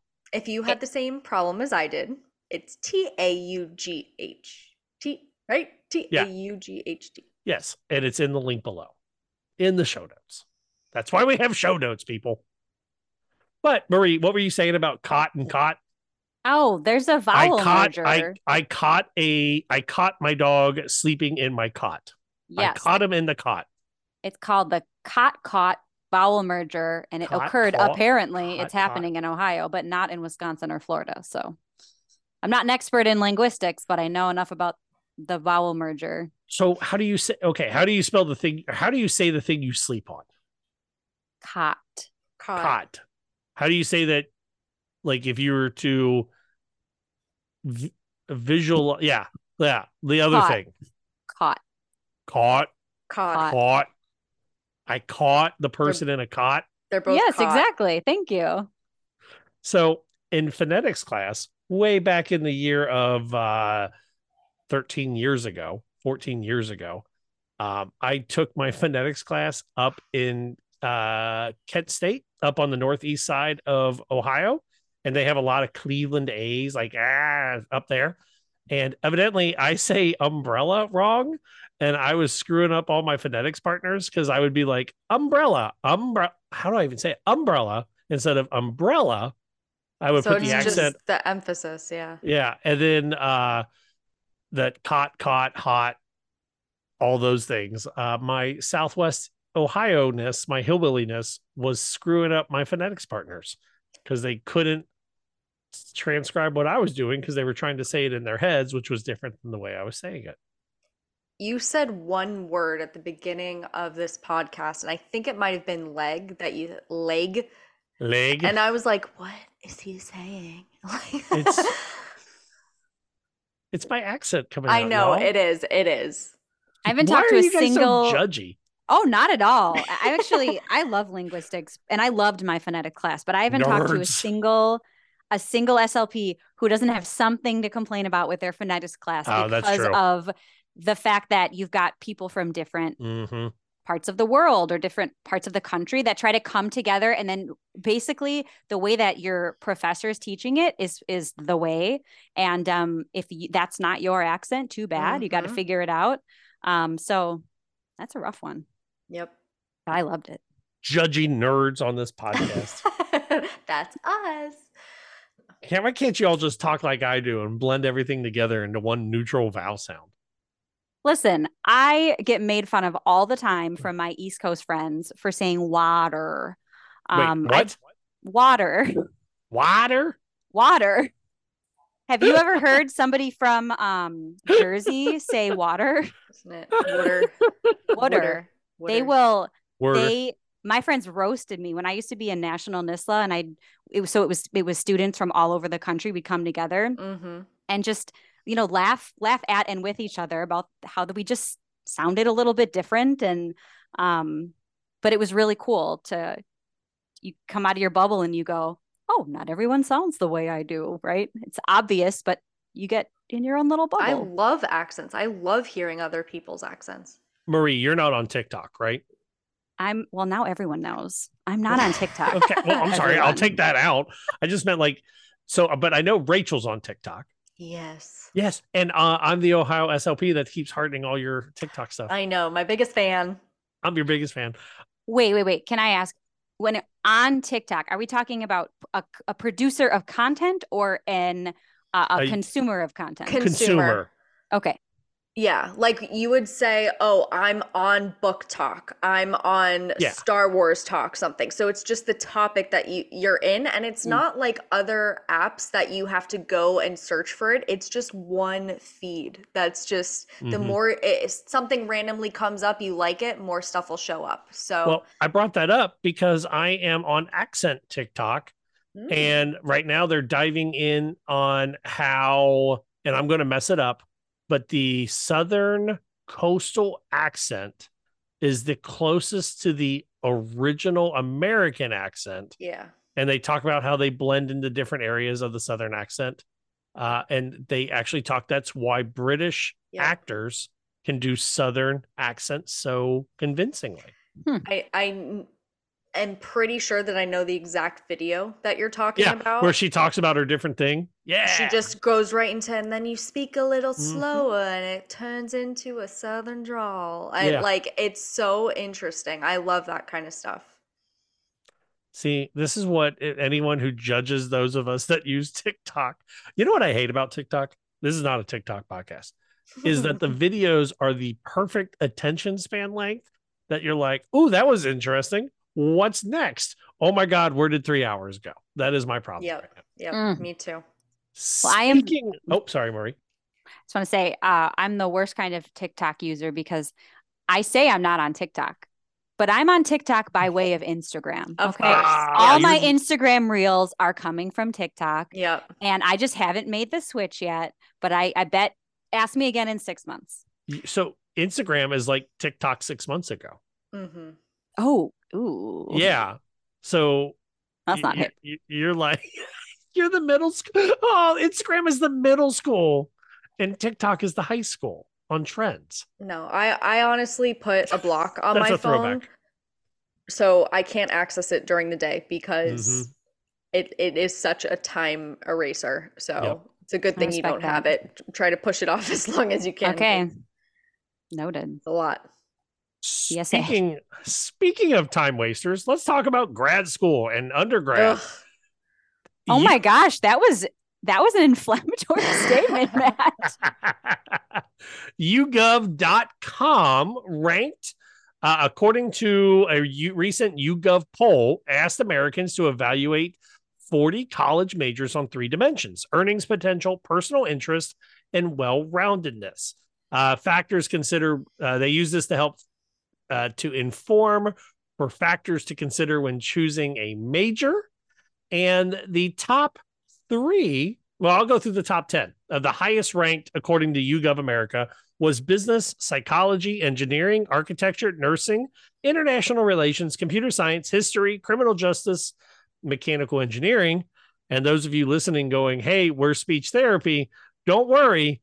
We're here in the bottom 10. It goes the 40th was kine- kinesia, mm, physical therapy, Yeah. performing arts, statistics, coming in at 37th best of 40 speech language pathology, public health, marketing, nutrition, social work, data science, art, and anthropology. Also known as coming in third to last, if you didn't catch that. Ah, The visual is just sad. It is. Like, and It and is. It is. The to- bottom. To be very honest, a lot of times when I see speech in these top 10 careers, I want to shake that person and say, where did this information come from? Who have you been talking to? Because I don't care if it's rewarding in in just uh, you're you're doing good. I think as a field, and like Matt said, it's it's rated by anticipated earnings, personal interest, and well-roundedness. Personal interest is is decided by oh, does that you know are high schoolers going? You know what? I'll, I think I'll be a speech pathologist. Like uh, people aren't saying that. There's not a big interest, and probably some of that is due to not having the exposure to it. Mhm. Anticipated earnings. That is one of our biggest complaints as a field, um, and there's charts lower in the article that kind of spread that out a bit more, which is nice. And then well roundedness was based on comparing to other majoring um, careers. Would you say that majoring in each of the following makes a person well rounded? Uh, like, I'm not really sure what that means to a point. Um, and we were all talking before we started recording.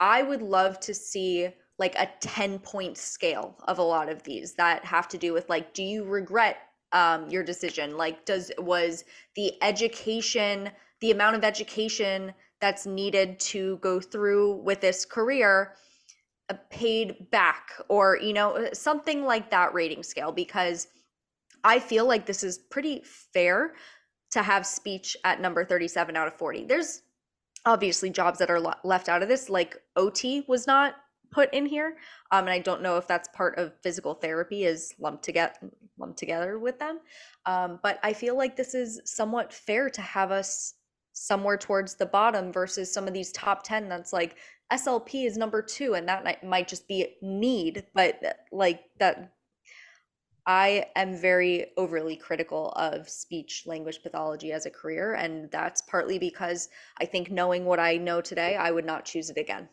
Wow. That's Well, thank you. That's sorry. Those are important words. Funny you say that. Funny you say that. Which subjects do Americans say they would consider majoring in if they were pursuing a college degree? Number one with a bullet, computer science, running away with it. The bottom of the pile, speech language pathology. Mm. We definitely have more work to do because the one chart that stands out among the rest to me is which subjects do American men and women say they would consider majoring in if they were Mhm. pursuing a college degree? And we've got a three to 10 for men and women uh, for speech pathology, which is the smallest male to female uh, ratio of all of the majors. Somewhat So- indicative of our profession in general that um, was it 97% female? Mm-hmm. And So I, recent, I, I recently heard that that is called a pink collar job, which I think I had heard that Ah, before. That like these heavily uh, female dominated professions, and if you put all of those professions into a, a category, they are statistically paid much lower, um, l- less benefits, all these other things. Um, so it's a really interesting concept. Uh, it says each respondent was asked about a random sample of 15 of the 40 majors listed. So there were 747, uh, give or take, participants for each major. Oh, wow. That was questioned. Yeah. Uh, pulling up the college major interest for the for speech language pathology, it was split uh 355 male, 392 female, uh relatively evenly split between 10 uh, four different age groups. Uh, however, 551 respondents were white, while black, Hispanic, Hispanic, and other were 84, 67, and 45 total. So it is kind of a skewed poll, but it is kind of interesting that we are viewed that poorly. Yeah, it uh, honestly a lot of this is, seems off. Like it's to get me to believe that mathematics is more well-rounded than speech pathology when we don't even know what well-rounded means. It's it's such a hyper-focused area that mm-hmm. it almost doesn't make sense logically. I, I, I would need to know more. I don't like the definition that they have here of well-rounded. Like I, I would love if they replaced that with something else. And maybe that also contributed to confusion on the the participants. They're like, what does that mean? So um I think that there definitely could be research to improve upon this. I think like I said, I think speech is portrayed pretty fairly compared to some of the things that um, a lot of these top 10 oh, lists. Here's an interesting thing. Uh, so the survey also breaks down. So we're talking about well rounded. It says compared to about a random sampling of 15 other majors. Um, if in the 2020 election, if you voted for Biden, you were more likely to say that it was more well rounded. And if you voted for Trump, you were to say it was less well rounded. What was more or less well rounded? speech therapy, speech language pathology. Oh, that's as I, compared. That's interesting. Just yeah. yeah. So uh, Biden supporters stated it was more well-rounded 33% of the time. Trump supporters said it was 16% more well-rounded. Uh, they were both even at 52 and 51% as saying they were about as well-rounded as other majors. And uh, Biden supporters said speech language pathology was less round less well-rounded 5% of the time and Trump supporters said it was less well rounded 17% of the time. It's very interesting. It's kind of a cool little little survey. Well, it seems a little it seems consistent with what I see on Reddit a lot. Yeah. There seems to be a lot of people, obviously that's a bias sample, of course, but there's a lot of similar mm-hmm. it, it reflects similarly um, Why do we have this image? Is it the burnout? I, am surprised we even have a image. I think my first shock was that we were even included, if I'm being honest, because that's true. usually included either like uh, uh, grossly overrepresented on some kind of like top top five right, of all time careers. Yeah, right. like Rachel said, or completely left out entirely. Mm-hmm. So I, am having a hard time buying um, that. It, it's like I, I can't I, I almost can't get past that. that anyone knows enough about what we do to be able to comment on it like that. I wonder if they just took a list of, you know, all these majors that end up people end up graduating with and then they had people rank them in a certain way i, I don't know mm. I, I mm. feel like in in many of these graphs we are ranked very closely with education in a lot of them. So I don't think mm-hmm. it's too far off because I think we are lumped in with them a lot of times and somewhat left out of the medical side that they're like the medical side doesn't think we're one of them a lot of times. The education side is like, no, you guys aren't education. Uh, I think there's a lot of so here's here's the questions that they were presented with. The first question was how interesting. So rate this on a, a, a four point scale. Very interesting, somewhat interesting, not interesting, or not sure. And the question was, how interesting would you personally find to major in each of the following? And they were given 15. Then it said, uh, your four choices are above average earnings, about average earnings, below average earnings, or not sure. And it says, compared to majoring in other college subjects, would you say that majoring each of the following leads to above, about the same, or below. The third question was compared to majoring in other college subjects, would you say that majoring in each of the following makes a person more well rounded, about as well rounded, less well rounded, or not sure?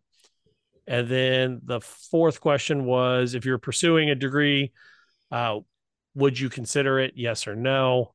And then how satisfied or dissatisfied are you with your current choice of college major? And do you? I'm going to be honest. I don't think this information is valuable. I don't want to not to like not to like discredit the author. Well, we just spent 10 minutes talking about it. This information is is they're basically saying they gave people a list of majors mm-hmm. and yeah. they just said, "What do you think about all these majors that you don't know anything about?" But I would counter, we've got an image problem. like you guys, you guys had just said that. Do you guys remember the show Speechless on ABC? Kind of. No. Kid, a nonverbal kid needed an EA to be his voice while he pointed to letters on the tabletop and Mm. they spoke for him. You know how Yeah. many speech therapists were in the show? Hmm. None. For an AAC user. So maybe it's less about an image problem and more about representation in general because the Mm. Yeah. representation we're getting is so little that you you can only base your impression of speech pathology off of these like vignettes of potentially misleading or Oh, incorrect There's, a, practice. there's an SLP on Love is Blind. I heard. I know. There was one Again. la- there was one on another show recently Yeah. too. Maybe my chances of making it on one of these dating shows will increase as a speech Well- pathologist. I'm not I'm not trying to judge our field or anything about this, but I just did a quick Google search that said uh most pop and, and it brought me to an IMD article, IMDb article. Most popular movies and TV shows tagged with the keyword speech therapist. Number one, The King's Speech. Okay, Mhm. makes sense. Won a bunch of awards. I get that. Now tell me when you under when you've heard of any of these movies. My left foot, the di- the diving bell and the butterfly, regarding Henry. Yes. Okay, okay, from 1991. yes. Prime, Music Within, Abuse of Weakness, A Man in a Hurry, Sound and Fury, Yes. Crazy Mo. Okay, okay, Sound and Fury was like an Oscar winner um okay. three years that's ago, fair. In two, like in 2000, Rachel, in 2000. Oh, Sound and Fury. Sorry, I was Yeah. thinking uh the Sound of uh Metal, whatever. Sound and Fury, but I've seen that one also. Crazy Moon, Baxter, Do I Sound Gay, A Father for Brittany, Autism the Musical, Cottonwood, Wretches, Night Owl, Polsky, Lakellas de Moot, Das, das Moats, and How Now Boing Boing. No, just just two of those. Top 20 films with speech therapy. How many of those do you think have anything to do with the medical setting? I raise you. Right? I take your uh, school uh, representation and I raise you Oh. medical SLP For sure. representation. At number 23, Law and Order Criminal Intent, episode Faithfully. A doctor is murdered in his home while his wife lies bound and helpless upstairs in their bedroom. It's revealed that the couple's reverend may know more about the crime than he is telling the detective. I have no idea how that is speech therapy, but we're listed in the t- we're listed as a keyword search. Actually, there's a Breaking Bad episode that Is there um, really? they're using a letterboard, and the person who um, doesn't use verbal speech is ringing a bell for each letter. Mhm. And there's Oh, I saw that. there's a great scene, and I thought that was a very um very interesting and beneficial. I actually I don't want to say I don't know if I should say beneficial because I don't recall the entire context, but I remember thinking, hey, there you go. There's a little representation. Mhm. Yeah. That scene ended surprisingly. No spoilers. No spoilers. Even though Breaking Bad has been over for a very long time now. But I think our point no. is still, uh, you know, but do we have an image problem, a lack of representation problem? I mean, we're voted as the worst college major by two by 780 randoms across America. I don't I don't know. Um none of the above scored higher than speech therapy. For which if you were to pursue a subject, which would you pursue? Nothing. Nothing. I'd rather I'd- pursue nothing. Well, if you would rather pursue nothing, let us know. Speech Science Podcast at gmail.com. You know what? Actually, we should run a poll of how many people are actually happy. I don't Oh, can we do that in Discord? Can we do a poll We can do or that in anything? Discord. Or I mean, I can do it on Instagram. I can post that. I can do. let's a do it on Instagram, Twitter, and Facebook. We'll see what happens. We have a Twitter. No. We have a Twitter. we have a TikTok? Podcast. We Are do on not have a TikTok? TikTok. no. I, ah. I don't need another reason to be on there. Don't make me. Yeah. that's true. All right, y'all. I'm excited because uh I, I will lead this off because now our show is ending and our music is playing. This weekend is the All Star tournament that I run for high school bowling. So Yay. I'm excited for that. That means Have the fun. season is officially over after Sunday. Wow. Woo. Is Was it a good season? Um so the hard part is is that when and I and I we just had our banquet on Monday and I told my kids this that and also they found out that I have a podcast so they may be listening. What up guys? Uh, if they've made it this far and they've now decided not to become speech therapists. Um I, I have I told my guys at the banquet that when you graduate an entire team the previous year, you have no idea if you're going to love or hate the time with these guys. And I learned pretty quickly into the season that these guys have a magnetizing personality. So it made kind of coming to practice and learning how to become a team a whole lot nicer because they were willing to listen. And it was fun. And we finished at 500. So Sounds like a good season. it was an okay. I'll take it. Good for you. Unless they're not That's- listening, then it was terrible. But if they're listening, I'll take it. Oh, What- Matt. What about y'all? What are you? I, I'm changing the question this week. What are Mm. y'all looking forward to in general? Period. Answer it as you want to. Well, like Therapy, I said, non therapy, movies. Oh, I won the lottery this week too. I forgot to mention that in the you beginning. won the lottery. I won what are you doing bucks. here? I won five dollars. I mean, that's a return on investment. Yeah. I That's got the impressive. Tickets. I got the tickets as a gift, and I won five bucks. So oh. Awesome. Turning Will you turn it million in? Will you redeem it though? Is my question. for more lottery tickets? Yes. I see. That's I, I never redeem my winnings when they're five or under. I just sit on them. I never redeem them. No. Well, one's for three bucks and one's for two bucks. So, yeah. I think my time is more valuable sometimes than doing whatever it takes to get five that five dollars. I just can't be bothered. That's Which sounds very privileged, but it's actually just procrastinating. And I yeah, that's truly what it is.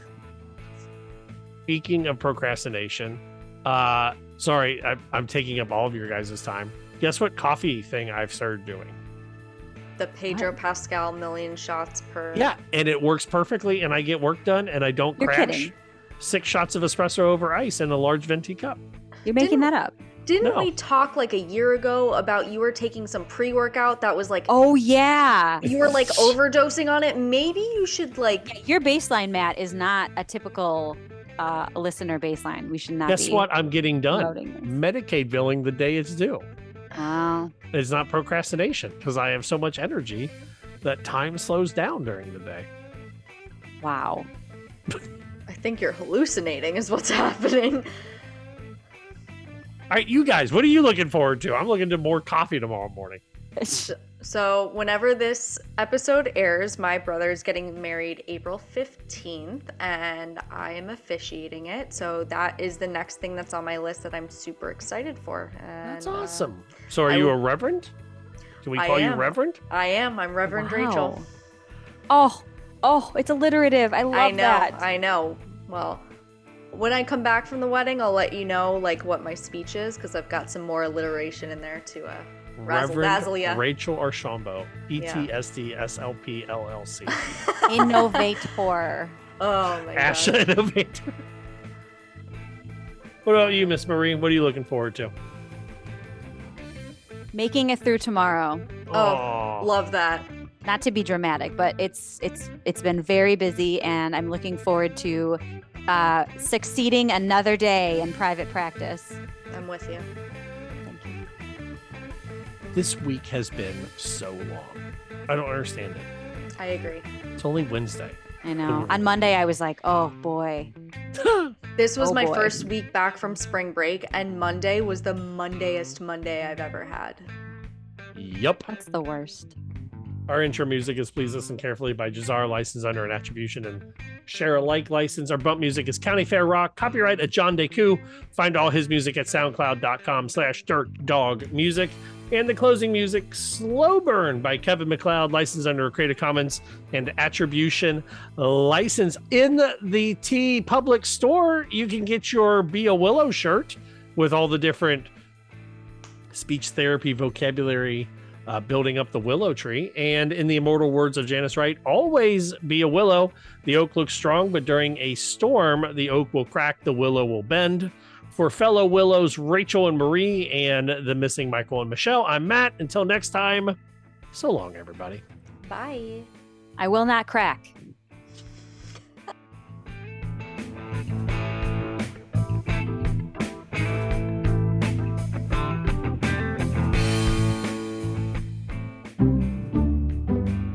Speech Science is edited and produced by MWH Production. Please follow Speech Science on Twitter at Speech Science PC and like our page on Facebook. And rate and subscribe to our podcast anywhere you get your podcasts.